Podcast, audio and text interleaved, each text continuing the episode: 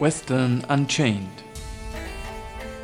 Legenden, Geschichten und Mythen aus dem Wilden Westen. Mit Jörg Brümann und Sebastian Gerstl.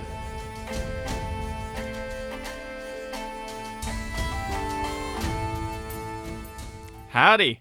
Howdy! Hallo und herzlich willkommen zu einer weiteren Folge von Western Unchained, dem Podcast, in dem wir Legenden, Geschichten und Mythen aus dem Wilden Westen erzählen, aufdröseln und denen näher nachgehen. Ich bin der Sivi. Und ich bin der Jörg. Und beim letzten Mal haben wir sie bereits in Aussicht gestellt, nachdem wir jetzt zwei Folgen lang über Gesetzeshüter gesprochen haben. Schaut uns doch nochmal die Kehrseite des Wilden Westens an und reden mal über einen Outlaw. Oh yeah. Und da hatte ich ja mehrere Möglichkeiten zur Auswahl gestellt. Es gibt ja die verschiedenen Outlaws, es gibt die rücksichtslosen, gewissenlosen Bandenführer, es gibt die zu unschuldig Verfolgten, die sich trotzdem auf die eine oder andere Weise ihren epischen Standoff mit Gesetzeshütern oder Kopfgeldjägern geliefert haben. Aber wir haben uns dazu entschlossen, eine dritte Kategorie heute mal auszugraben, nämlich den Outlaw, der aus seiner Sicht zumindest für die Gerechtigkeit kämpft, den Widerstandskämpfer, den Freiheitskämpfer oder in diesem Fall tatsächlich einer Figur, die wild romantisches klingen mag, auch als der Robin Hood des Wilden Westens bezeichnet wurde oder der Robin Hood Kaliforniens. Und da haben wir gedacht, gehen wir mal zurück in die Zeit des Goldrausches. Das ist jetzt mal eine unserer früheren Folgen. Wir haben lustigerweise auch sehr viele Folgen gehabt, die eher in der Spätzeit des Wilden Westens spielen. Diesmal gehen wir ein bisschen früher hm? rein. Es ist sogar vor Bürgerkriegszeit. Es ist sogar vor Bürgerkriegszeit. Der amerikanische Gold, der, der, der äh, wir, wir, reden hier von der Zeit des kalifornischen Goldrausches. Wir reden hier von den berüchtigten 1849er Jahren, den 49ers an dem Goldrausch, der ja auch bis weit in die 50er Jahre angehalten hat. Wir müssen irgendwann wirklich mal eine Folge zum Goldrausch per se machen. Mhm. Und ich meine, Goldrausch, die Vorstellung hat man ja schon, auch ohne jetzt viel zum Goldrausch erzählt zu haben. Das ist eher eine Zeit. Sehr viele hoffnungsvolle Leute haben alles, was ihnen gehört hat, egal wo sie waren, ob es jetzt die Ostküste der Vereinigten Staaten waren, ob es jetzt Kanada war, teilweise auch aus Europa. Wenn, als sie gehört haben, als der Ruf gekommen ist, in Kalifornien liegt das Gold auf der Straße, man kann schnell reich werden, haben sehr viele Leute ihre Heimat verlassen, sind nach Kalifornien gepilgert, um dort schnell reich zu werden. Das war zumindest die Hoffnung. Das heißt also sehr viele überwiegend junge Männer auf sehr engen Raum, die wenig Hab und Gut hatten, die hart geschuftet haben in der Hoffnung, irgendwie zu Geld zu kommen. Wenn sie zu Geld kommen, hauen sie es meistens auch irgendwie fast so schnell wieder raus, wie sie es aus dem Boden rausscheffeln konnten. Wenn einer Gold findet, hat er mindestens fünf Neider um einen rum, die ihn um seinen plötzlichen Reichtum beneiden und die am liebsten selber seinen Claim haben möchten. Also man muss sich, glaube ich, da nicht übermäßiger Vorstellungskraft bedienen, um so den Eindruck zu haben. Das war schon eine sehr raue Zeit, in der es ziemlich übel zuging. Eine Zeit, in der Städte, die vorher nicht existiert haben, aus dem Boden schossen und oft wenige St äh, Jahre später schon wieder irgendwie im Stich gelassen wurden, als Geisterstädte zurückgelassen wurden. Städte, die keine Gesetzeshüter hatten oder irgendwie sich ad hoc Gesetzeshüter suchen mussten und dergleichen. Und dementsprechend sollte es wenig überraschen, dass äh, diese Zeit natürlich auch sehr geprägt war vom Banditentum. Das sind Goldgräber-Claims, das sind mehr oder weniger ungesicherte Minen oder Leute, die versuchen, das Gold aus dem Flussbett zu schürfen. Die Leute sind mehr oder weniger ungesichert oder müssen sich mehr oder weniger gegenseitig schützen oder bewachen. Und da sollte es natürlich wenig überraschen, dass in solchen Camps, die schlecht gesichert waren und die oft auch keinen Gesetzeshüter hatten oder dergleichen, dass da in einer solchen Gegend Banditentum relativ weit verbreitet ist. Was gerne vergessen wird oder was vielleicht nicht so viele Leute wissen, ist, dass 1849 im Jahr des Goldrauschs Kalifornien gerade erst amerikanisch geworden war. Ja, das sollte man vielleicht auch dazu erwähnen. Wir sprechen hier von dem Territorium Kalifornien, das ursprünglich sehr spanisch-mexikanisch geprägt war. Also das ist heute noch so. Gerade diese Staaten Kalifornien und auch, was dann noch alles, Arizona unten, grenznah, ähm, New Mexico. New Mexico, ja, New Mexico vom Namen her allein schon. Die sind heute noch sehr hispanisch geprägt, was einfach daran lag, dass das lange Zeit äh, zu Mexiko bzw. Schrägstrich zu spanisch geprägten Ländern gehörte. Mhm. Und Teile von Kalifornien, vor allem die nördlichen Regionen, wurden irgendwie, die zählten noch zu Spanien und wurden quasi irgendwie ab, abgehandelt. Aber tatsächlich ein Großteil von Kalifornien und vor allem der Teil von Kalifornien, der dann so um San Francisco rum, San Diego, San Jose, die ja. Namen deuten schon an, die sind ja alle sehr spanisch, Los Angeles, die sind tatsächlich erst 1848 an die Vereinigten Staaten gefallen, und zwar als Folge des Mexikanisch-Amerikanischen Kriegs. Also derselbe Krieg, der dann auch New Mexico an die Vereinigten Staaten hat fallen lassen. Der Name deutet es ja schon an. Das bedeutet aber auch, dass diese äh, Gegend nicht von Anfang an, da kommt es dann auch wieder, äh, also die, diese Gegend hatte sehr wenig Bürokratie, sehr wenige, wie soll ich sagen, behördliche Institutionen. Mhm. Das war alles noch nicht so wirklich etabliert. Man hat noch lange überlegt, wie das zu behandeln wäre. Ist das irgendwie noch ein Territorium, das zugeschlagen werden soll und sonst irgendwas? Und in diese Zeit, wo noch wenig Regularien herrschten, wo man sich noch nicht einmal so richtig einig drüber war, welches Gesetz da jetzt eigentlich konkret gelten sollte, wer das Territorium verwalten sollte. Also in diese Zeit fällt die Entdeckung von Gold rein und in, diese, in dieser Zeit geht der Goldrausch los. Und da mag es vielleicht nicht überraschen, ich habe einen Zeitungsartikel gefunden, der sowohl um unseren Protagonisten geht, als auch mit dieser ganzen Art und Weise, wie damit umgehen musste. Deswegen dieses ganze Vorgeplänkel.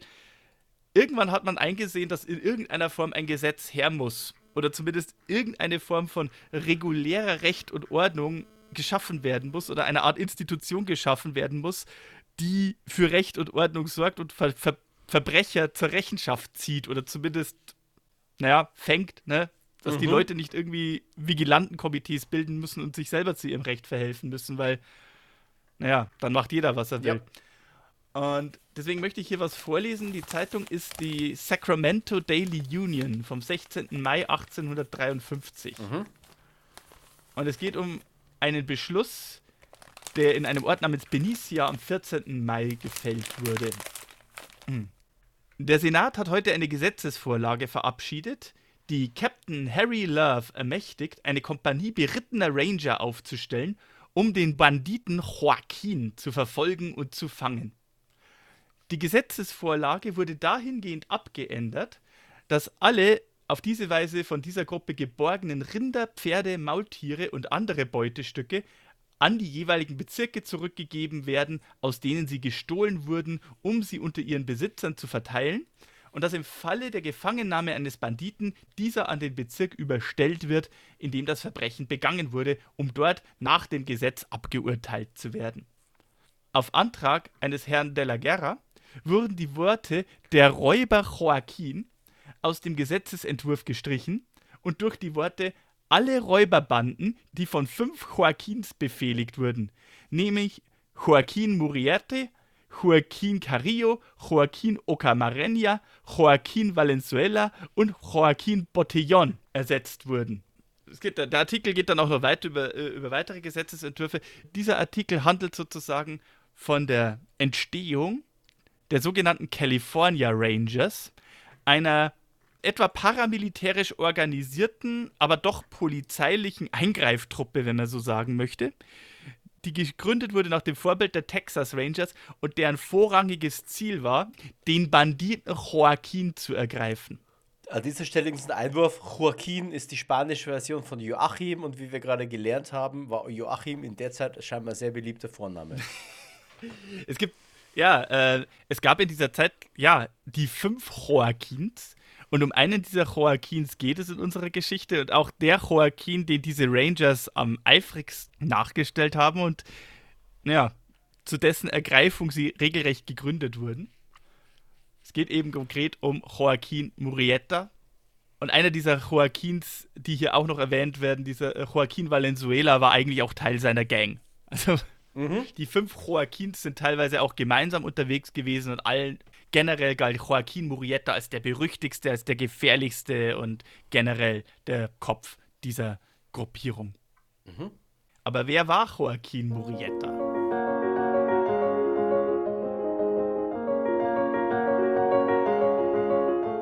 Es wird ganz gerne eine bestimmte Geschichte über Joaquin Murrieta erzählt. Wir haben ja bereits erwähnt, 1848 war ja Kalifornien eigentlich mexikanisch. Mhm. Liegt in der Natur der Dinge, es haben sehr viele Mexikaner dort gelebt. Als dann 1849 Gold gefunden wurde, haben sehr viele, die dort gelebt haben, ihre Familien verständigt und gesagt, kommt nach Kalifornien, hier gibt's Gold, man kann reich werden. Eine Geschichte, die eben erzählt wird, ist, dass Joaquín Murrieta, ein junger Mann aus der mexikanischen Gegend von Sonora, einem Staat im Nordwesten von Mexiko, also gar nicht so weit von der Grenze zu den USA weg, in die bergige Gegend in südlichen Kalifornien gekommen ist, in der Hoffnung, reich zu werden, wie so viele andere. Er war gerade mal 18 Jahre alt, ein junger, vielleicht etwas naiver, frisch verliebter und frisch verheirateter Mann mit dem einzigen Wunsch, reich zu werden, sich mit der Familie niederzulassen und eben Wohlstand und ein gutes Leben genießen zu können in Kalifornien. Er galt sogar als einer der ersten Leute, die sich in dieser speziellen Gegend niedergelassen haben und wurde relativ bald fündig. Nach kurzer Zeit kam eine Gruppe an weißen Siedlern in diese Gegend, die ihm unmissverständlich klar machten, dass er als Mexikaner in dieser Gegend nichts zu suchen hat, denn diese Gegend ist nicht mehr mexikanisch, sie ist jetzt amerikanisch und dieses Land gehört jetzt Amerikanern. Ja, wir wissen auch aus vorherigen Folgen, das äh, Verhältnis zwischen äh, Kaukasiern und Mexikanern war schon immer sehr gespannt. So wie die Geschichte meist geschildert wird, als Murata versucht sich zu wehren, ein zu dem Zeitpunkt noch junger und eher naiver äh, Bursche, überwältigen ihn die Männer, fesseln ihn an einen Stuhl, misshandeln ihn und zwingen ihn dann zuzuschauen, während sie seine Frau foltern, missbrauchen vor seinen Augen und er mit ansehen muss, wie sie letztendlich an ihren Verletzungen stirbt, bevor sie ihn dann packen und von seinem eigenen Land, seinem Goldfund vertreiben, wegschleppen und irgendwo in der Wildnis zurücklassen. Er versucht in seine Heimat zurückzukehren, er hat aber nicht genug Geld, was ihn also zwingt, in Kalifornien zu bleiben. Und die einzige Tätigkeit, die er findet, ist als ein Kartenausteiler bei einem illegalen Glücksspiel in einem Saloon, wo er quasi all die weißen Goldsucher quasi bedienen muss, die quasi von derselben Art sind wie die Leute, die ihn von seinem eigenen Land vertrieben haben. Ne? Er muss die, die Amerikaner, die ihm sein, seine Frau und sein Gold geraubt haben, denen muss er jetzt zuschauen, wie sie bei ihm am Spieltisch sitzen und das Gold, das ihm nicht vergönnt war, mit vollen Händen verprassen. Schon, äh, wir sind schon wieder fast Hollywood-Material. Man muss jetzt fairerweise gestehen, die Hauptquelle für diese Behauptung ist auch ein bisschen anzuzweifeln. Ein bisschen sehr anzuzweifeln. Und diese Hauptquelle stammt aus einem Dime-Novel namens The Life and Adventures of Joaquin Murrieta, also das, das Leben und die Abenteuer von Joaquin Murrieta, erschienen 1854 und geschrieben von einem John Rowland Rich. Und dieser John Rowland Rich wiederum war ein Mitglied der Cherokee Nation Okay. gilt als der erste Native American Romanschreiber, also an sich auch eine sehr interessante Gestalt, der allerdings auch ein bisschen geprägt von seiner Herkunft sich meistens Geschichten rausgesucht hat, in denen Weiße nicht besonders gut herkommen und da vielleicht das eine oder andere Detail ein bisschen überzogen ausgeschmückt hat. Mm, Ja. Wobei andererseits wissen wir, dass sehr viele Weiße sich damit gebrüstet haben, wie viele Mexikaner sie erschossen haben. Also die Wahrheit liegt wohl wieder irgendwo in der Mitte. liegt irgendwo dazwischen. Und ich meine, äh, der Mann, der mit ansehen muss, der, also der hoffnungsvolle Goldsucher, der mit ansehen muss, wie die wahren Gesetzeslosen, Gesetzlosen damit durchkommen, die vor seinen Augen seine Frau missbrauchen und umbringen und ihn quasi für tot irgendwo zurücklassen und die damit auch durchkommen, die nie eines Verbrechens angeklagt werden. Es klingt schon so ein bisschen nach einer Superhero Origin Story. Ne? Ein bisschen, ja. Eine andere Geschichte, die oft Hand in Hand mit dieser ersten Hintergrundgeschichte erzählt wird, die aber auch als die wahrscheinlichere Quelle, also die wahrscheinlichere Geschichte erzählt wird, die wahr sein könnte, ist, Joaquin Murrieta ist in die Gegend gekommen in erster Linie, weil sein Stiefbruder bereits vor ihm da war und der ihm quasi geschrieben hat, nach Kalifornien zu kommen, da gibt's Gold, du könntest reich werden. Eines Tages lieh sich Joaquin Murrieta von seinem Stiefbruder ein, andere, andere Quellen sagen ein Maultier, aber die meisten sprechen von einem Pferd, um damit in den Ort zu reiten. Als die Weißen diesen eigentlich im Ort bekannten mittellosen Mexikaner auf einem Pferd in den Ort reiten sehen, können sie nicht glauben, was sie da sehen und bezichtigen sofort Joaquin Murieta, dieses Pferd gestohlen zu haben. Sie zerren ihn also vom Pferd und machen sich drauf und dran, ihn zu lynchen, während Joaquin seine Unschuld beteuert und quasi sagt, er hat das Pferd nicht gestohlen, das ist das Pferd seines Bruders, er hat es sich nur von ihm geliehen. Ja. Es kommt, wie es kommen muss. Die Leute lassen von dem Vorwurf, dass dieses Pferd gestohlen sein muss, weil so ein tolles Pferd kann einem Mexikaner nicht gehören, nicht ab. Und statt also Joaquin zu lynchen, lynchen sie seinen Stiefbruder. Oh, okay. Spätestens das muss der Moment gewesen sein, die quasi alle Dämme bei ihm haben brechen lassen. Mhm. Je nachdem, ob die erste Geschichte wahr ist oder nicht, er hat mindestens einen, wahrscheinlich sogar zwei der ihm am nächsten stehenden Menschen in seinem Leben verloren an habgierige Weiße, die das Gesetz in ihre eigenen Hände nehmen und damit auch noch durchkommen, mhm. obwohl er sich nichts hat zu Schulden kommen lassen. Das muss der Moment gewesen sein nach Joaquin Murietas Leben, wo er sich beschließt, wenn alle, alle Welt eh glaubt, er wäre bloß ein wertloser Mexikaner und ein dreckiger Bandit, dann wird er auch ein dreckiger Bandit. Mhm. Und er wird Rache üben an all denen Weißen, die mit Mexikanern so umspringen, wie sie mit ihm und seinen geliebten Menschen umgegangen sind. Und wie wir aus der Folge von El Fuego Baca wissen, ist das jetzt kein seltener Job. Also, mhm. Dass, Weiße äh, mit Mexikanern scheiße umspringen und die Mexikaner dann beschließen, ins Glanz.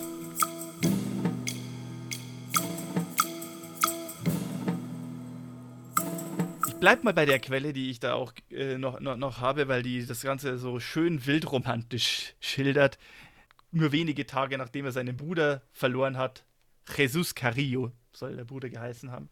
Nur wenige Tage später wird in einem Goldgräbercamp das an einem Berghang liegt, stürzt eine Leiche von den Bergen herab mitten ins Goldgräbercamp. Übel zugerichtet, je nach Quelle in Stücke geschnitten, aber zumindest mit dem Messer zugerichtet. Sie sehen nur einen Mexikaner schnell zu, auf einem Pferde davonreiten. Und als sie den Mann identifizieren können, erkennen sie ihn als einen der Männer, die Jesus Carrillo, den Stiefbruder von Joaquin Murieta, gelüncht haben wegen Pferdediebstahls.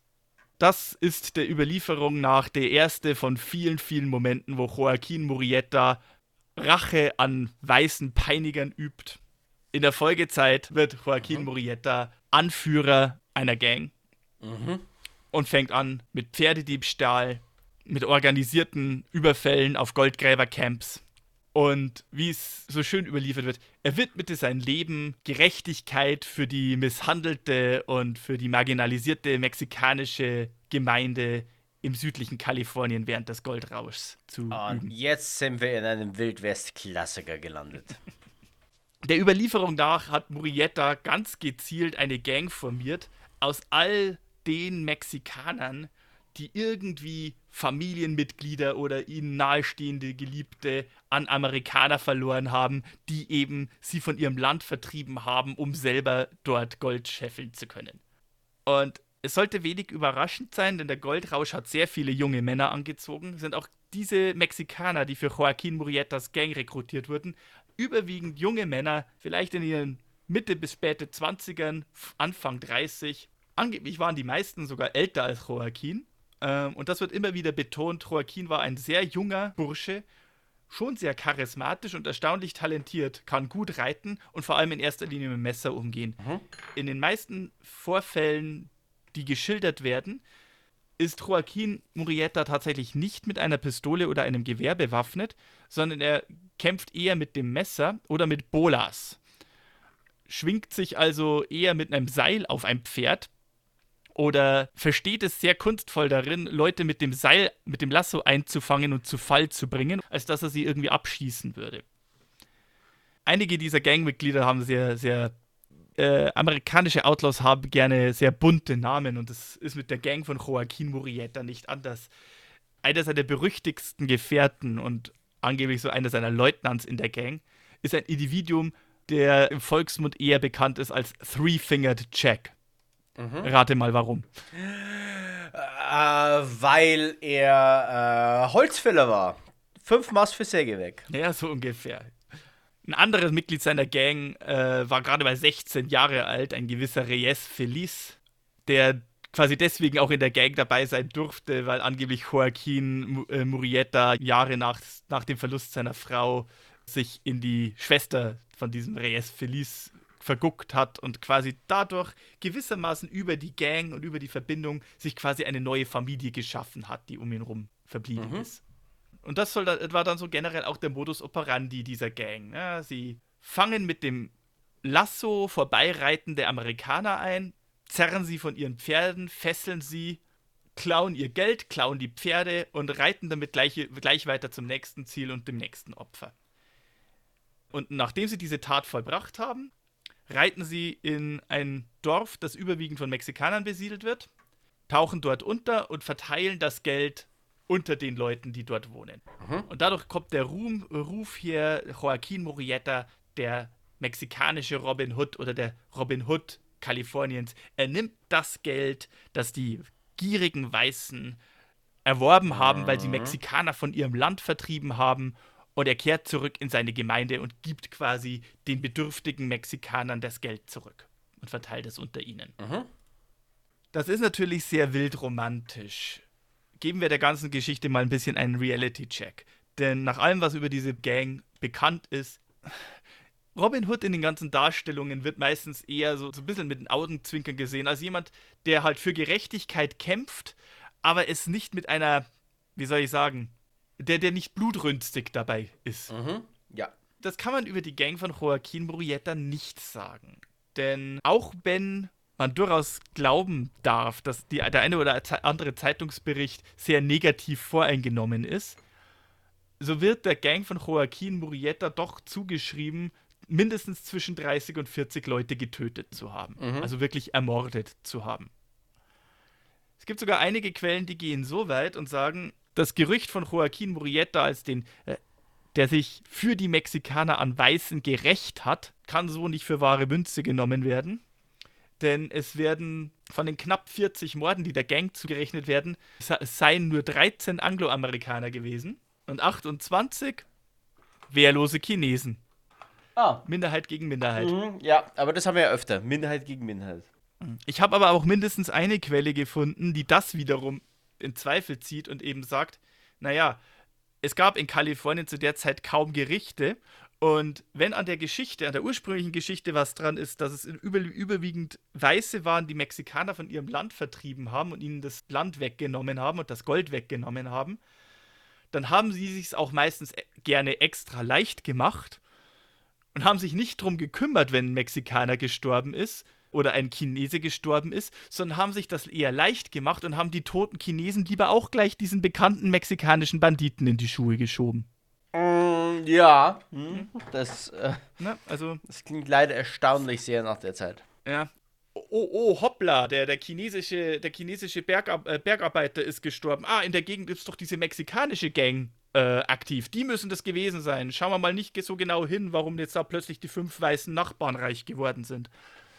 Be it as it may, und da kommen wir auch wieder zu dem Zeitungsbericht zurück, den ich vorgelesen habe.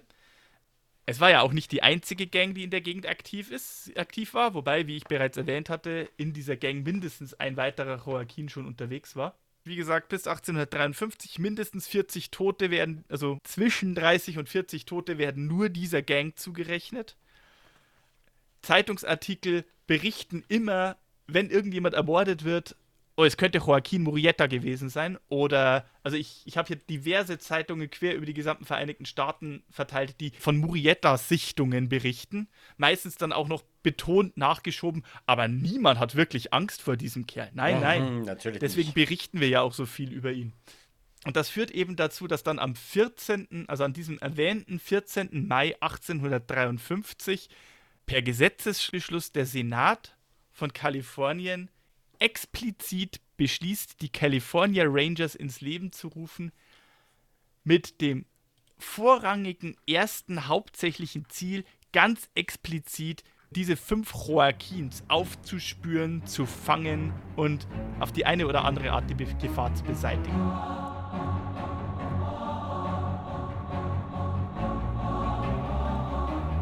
ist dann auch recht interessant, diese California Rangers, formiert um eben diesen Captain Henry Love, werden explizit autorisiert. Es sollen nicht mehr als 20 Männer sein.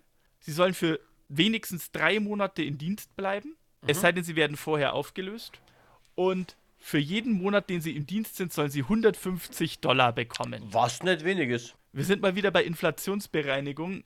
150 Dollar im Jahr 1853 sind über 5800 Dollar in 2023 Dollar. Mhm, das ist ordentlich, Jungs. Ich meine, sie sollen zwar, sie sollen ihre eigenen Waffen stellen, sie sollen ihre eigenen Pferde mitbringen, sie sollen ihr eigenes Equipment stellen, sie sollen für ihre eigene Verpflegung sorgen, aber trotzdem, es ist von Anfang an klar, das ist kein Pappenstiel. Ne? Die sollen ordentlich bezahlt werden, um fünf der gefährlichsten Männer in Kalifornien zu ja. erfassen.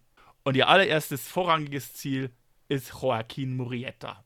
Ganz speziell Reyes Feliz, der 16-jährige Bursche, in dessen Schwester sich angeblich Joaquin Murrieta verliebt haben soll, der wird als Dreh- und Angelpunkt dienen. Denn die Rangers konzentrieren sich in erster Linie auf ihn. Sie schaffen es, ihn gefangen zu nehmen und nach ausgiebiger, intensiver Befragung können sie den Burschen ent entlocken, wo denn Joaquin Murrieta sich momentan herumtreibt. Mhm. Nämlich in der Küstengegend äh, süd südlich von San Juan Bautista. Mhm. Übrigens nur mal zur Einordnung für die Hörer da draußen: San Juan Bautista liegt ungefähr zwischen San Francisco und LA. So grob mittig, dass ihr mal so eine Dimension bekommt. Zehn Tage nach der Gefangennahme von Reyes Feliz, am 20. Juli 1853, trifft die etwa 20-köpfige Gruppe um Captain Love an einem Canyon ein, wo sie eine Gruppe von mexikanischen vorgeblichen Pferdezüchtern antreffen die geschätzt, so gibt es Love später an, mehrere hundert Pferde bei sich hatten. Mhm. Den Rangers muss von Anfang an klar gewesen sein, dass das nicht mit rechten Dingen zugeht und hatten bereits die Vermutung, dass diese Pferde, mexikanischen vorgeblichen Pferdezüchter doch irgendwie mit den mexikanischen Banditen, die sie suchen, unter einer Decke stecken müssen. Mhm. Sie reiten also in dieses Camp am Canyon, täuschen vor, nicht zu vermuten, dass mit diesen Pferdezüchtern etwas faul sein könnte und lassen durchblicken, dass er vorhat, Pferde nach San Juan Bautista zu führen, um zu überprüfen, ob die gestohlen sein könnten. Mhm. Äh, und dass er quasi wieder zurück nach San Juan Bautista reiten würde, diese zehntägige Strecke, um eben das zu überprüfen.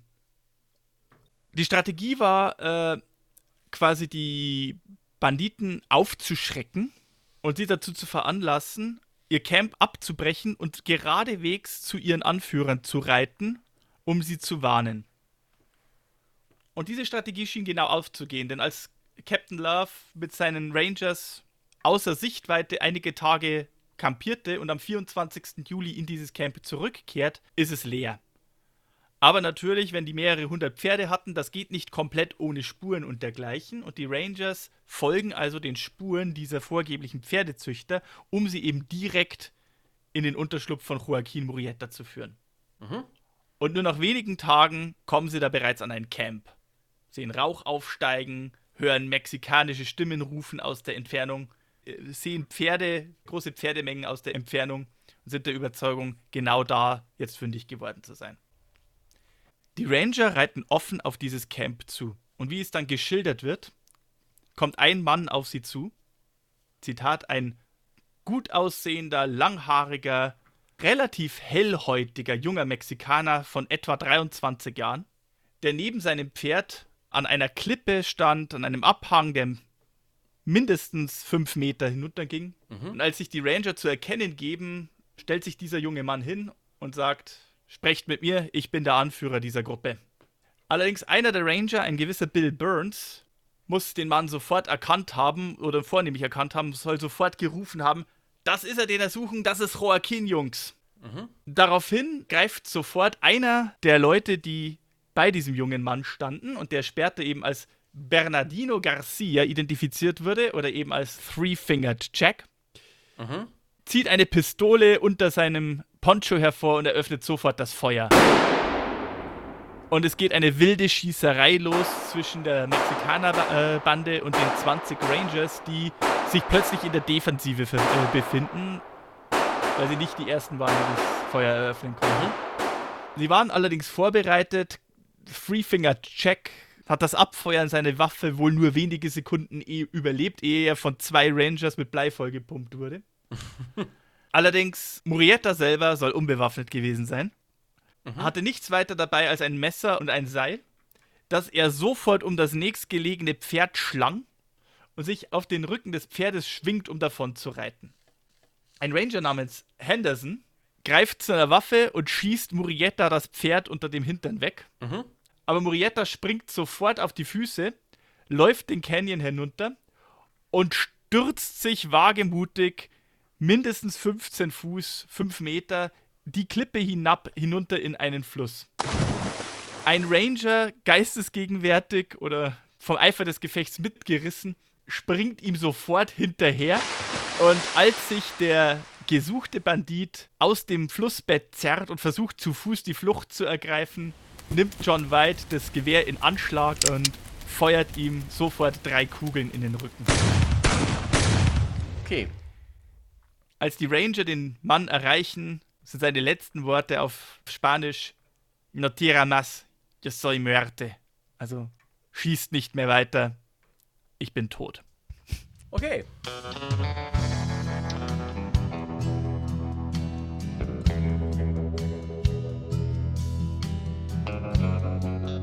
Die Geschichte mit Joaquin Murieta geht auch noch recht makaber weiter. Aha. Denn sie haben einen Haufen Pferde und einen Haufen geraubtes Gut zu bergen, die Ranger. Und sie haben irgendwie den Nachweis zu erbringen, dass sie Joaquin Murieta, den Joaquin Murieta auch tatsächlich gefangen und äh, getötet haben. Mhm. Es wird für die, die die Ranger so ein bisschen schildern, gibt eben zwei Seiten. Es gibt die Mexikaner, die Joaquin Murieta gefeiert haben als den Freiheitskämpfer und es gibt die Leute, die den Ran die, die Rangers, die California Rangers gefeiert haben als die, die endlich für Recht und, und Ordnung und für Ruhe gesorgt haben.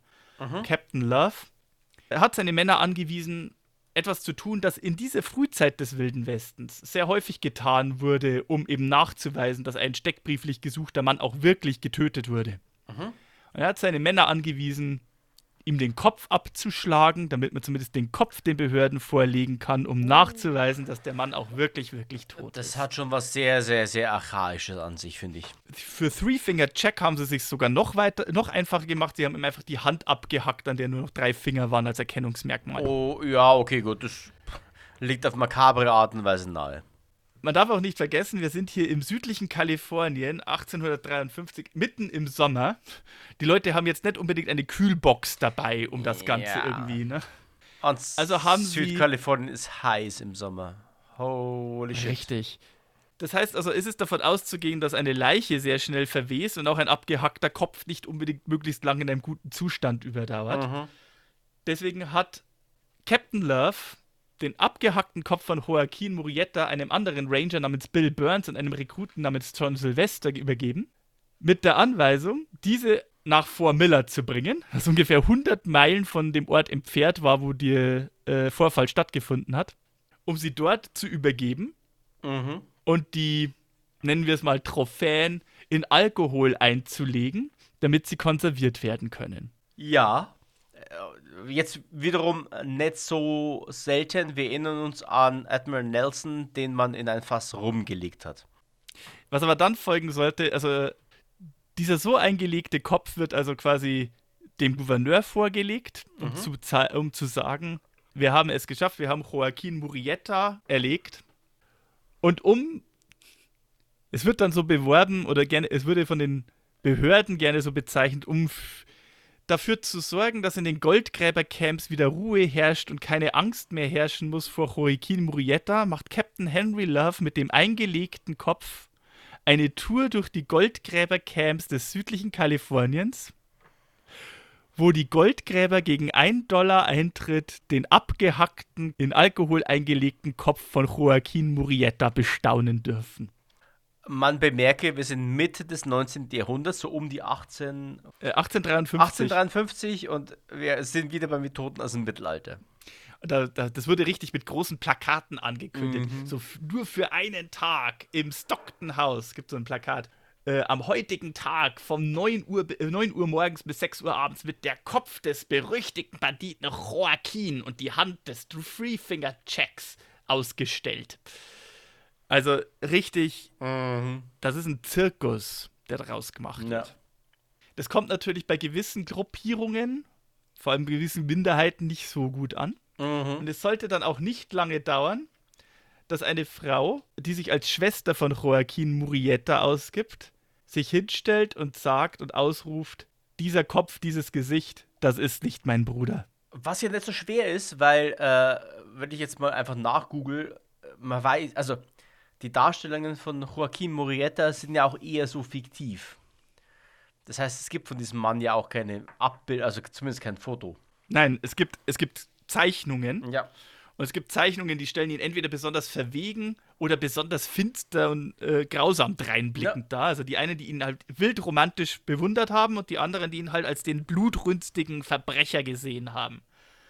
Und natürlich dann auf Monate hinaus finde ich danach noch Zeitungsartikel. Ich habe hier eine Zeitung 11. August 1853, also ein guter Monat nachdem Joaquin Murrieta angeblich von den Rangers getötet wurde.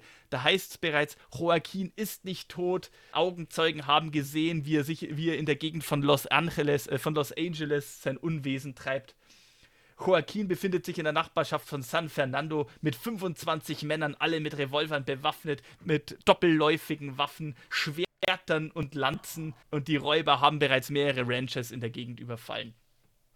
Das heißt also, der Mythos bleibt erhalten, dass Joaquin Murrieta gar nicht wirklich tot ist und weiterhin sein Unwesen treibt. Mhm. Allerdings, da verläuft sich das Ganze auch. Tatsache ist, dieser Kopf von Joaquin Murrieta wurde auch noch auf Jahre hinaus ausgestellt. Aber so, es ging gleichzeitig auch immer mehr Mythen um Murrieta los. 1879, über 25 Jahre nach seinem Tod, gibt es immer noch Berichte darüber, dass Murrieta lebend gesehen worden sein soll. Heut, man kann aber auch wirklich nicht mehr nachweisen, äh, ob der abgehackte Kopf wirklich Murrietas Kopf war, denn der in Alkohol eingelegte Kopf von Joaquin wurde 1906 beim berüchtigten Erdbeben von San Francisco vermutlich zerstört. Er ist da verloren gegangen und danach auch nie wieder aufgetaucht. Murrieta habe, hatte allerdings einen Neffen namens Procopio, der auch in den 1860er und 1870er Jahren immer noch als Bandit in Kalifornien sein Unwesen getrieben hat. Okay. Aber so bleibt der Mythos Murrieta erhalten. Er ist nicht wirklich tot, aber er ist irgendwo verschwunden und möglicherweise hat er in anderer Gestalt oder in anderer Form immer noch weiterhin sein Unwesen getrieben.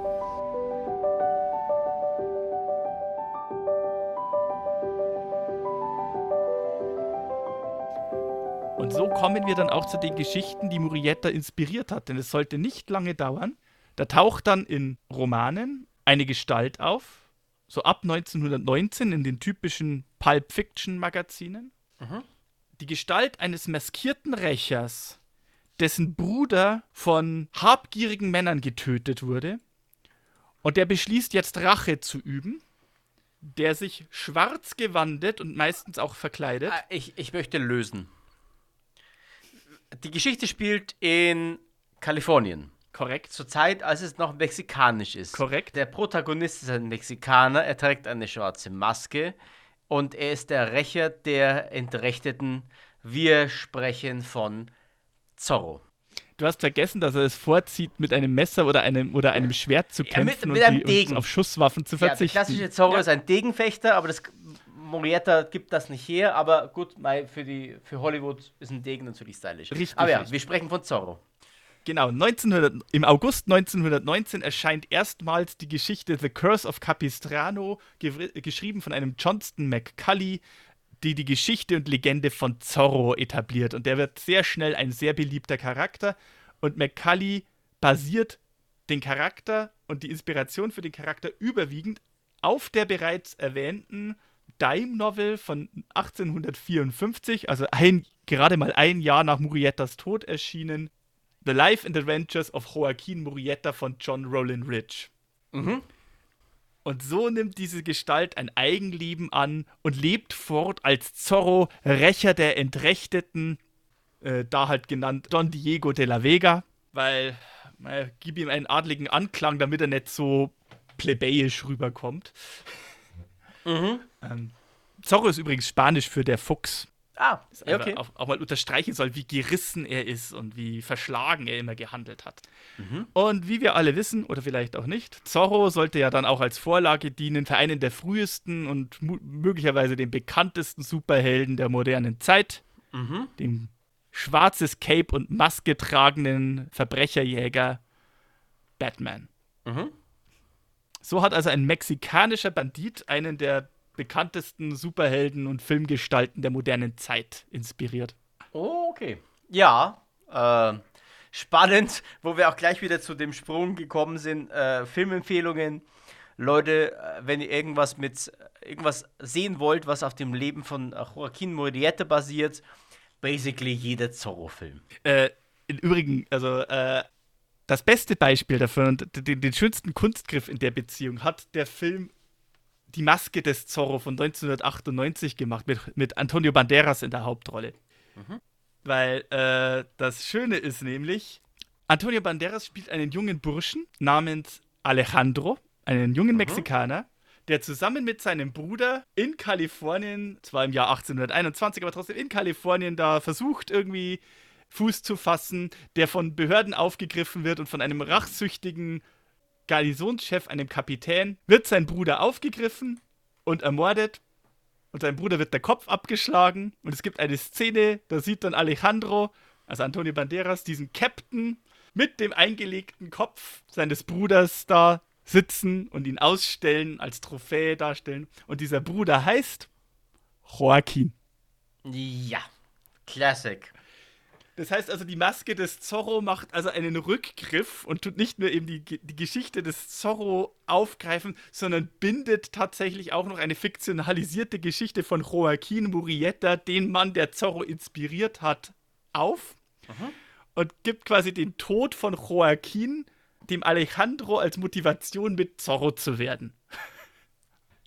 so schließt Ja. sich der Kreis. Aber sehr guter Film, kann ich nur empfehlen. Immer noch sehr sehenswert heute. Ja, ja, also es finde ich einer der besten Zorro-Filme überhaupt. Mhm, definitiv. Ja, cool. Äh, der, der Robin Hood des Wilden Westens, Joaquin Murrieta. Coole Story, spannende Gestalt. War er wirklich ein, äh, ein Robin Hood für die entrechteten und unterdrückten Mexikaner oder war er einfach nur ein blutrünstiger Bandit, der den Hass der Mexikaner auf die Weißen genutzt hat, um halt da besser untertauchen zu können, weil seinesgleichen liefern ihn nicht aus, seine Landsleute liefern ihn nicht aus und das Geld, das er unter den Mexikanern verteilt hat, war das auch einfach nur, weil sie halt eben ihre Beute sofort versoffen haben in den Saloons. Keine Ahnung. War er ein war er ein Robin Hood des Wilden Westens oder war er einfach nur ein blutrünstiger Bandit, der über Leichen gegangen ist? Man darf es sich aussuchen. Da, ich glaube, die Wahrheit liegt auch in diesem Fall wieder irgendwo in der Mitte. Ähm, Wahrscheinlich. man merkt dieser Story ja schon an, dass sie halt literarisch sehr erhöht wurde. Allein schon die Tatsache, dass sein Werdegang in einem Groschenroman äh, mitverarbeitet wurde. Noch nicht mal ein Jahr nach seinem Tod, muss man noch Genau. dazu sagen. Ja, also, Ähm, und wir wissen ja auch, dass äh, gerade im, im Bereich des Wilden Westens sehr gerne mal übertrieben, untertrieben, gedreht und so weiter äh, wurde. Gerade wenn es um Mexikaner ging. Ich meine, wie viele Protagonisten unserer Folgen haben sich gerühmt, x tausend Mexikaner erschossen zu haben? eben, eben. Also, und das wird, wird uns definitiv weiterhin noch begegnen in dieser Ja. ganzen Sache. Also, es ist zumindest sehr nachvollziehbar, wenn man eben meint, wenn man die Erzählung folgt, dass da ein Mexikaner vielleicht eine Sache zu viel ihm widerfahren ist, die ihm dann so über die Schwelle getrieben hat und dazu veranlasst hat, jetzt unter die Banditen zu gehen und einfach sich zu nehmen, was ihm Ja. verwehrt wird. Ist ja auch eine klassische Geschichte irgendwo. Spannenderweise finde ich übrigens, äh, Murrieta bildet hier so ein, äh, äh, ich würde nicht sagen Gegensatz, aber wir hatten ja schon eine Folge mit einem Mexikaner, dem es zu viel wurde, nämlich äh, El Fuego Baca. Im Gegensatz zu äh, Murrieta ist halt Baca derjenige, der dann Gesetzeshüter wurde danach, während Murrieta der gesetzlose Rächer der Robin Hood blieb. Ja, also Wahrscheinlich während, auch wegen seinem äh, frühen Ablebens, im Gegensatz zu Baca, der ja wirklich lang gelebt hat. Also wir haben, wir haben bei beiden eben das, äh, wir haben bei beiden das Beispiel, wir haben hier zwei junge mexikanische Männer, beide gerade mal 18, beide äh, getrieben von der von der Tatsache, dass halt eben Mexikaner, also sie und die, die ihnen nahestehen, einfach schikaniert werden und unterdrückt werden. Beide sehnen sich nach Gerechtigkeit. Der eine beschließt ja. es auf die offizielle Tour zu machen, heftet sich einen Stern an die Brust und folgt dem Buchstaben des Gesetzes und macht sich einen Namen als großer Gesetzeshüter. Mhm. Den anderen schlägt es auf die andere Seite und beschließt zu den Waffen zu greifen und sich quasi einfach rücksichtslos das zu nehmen und Rache zu üben an all denen, ja. die sich an ihm und seinesgleichen vergangen haben. Zwei Seiten einer Medaille? Hm. Ja, finde ich, kann man schon sagen. So ein bisschen zumindest. Okay, ja, das war's auf jeden Fall äh, für die heutige Folge. Ja, cool. Also schöne Story. Äh, wir hatten alles mit drin.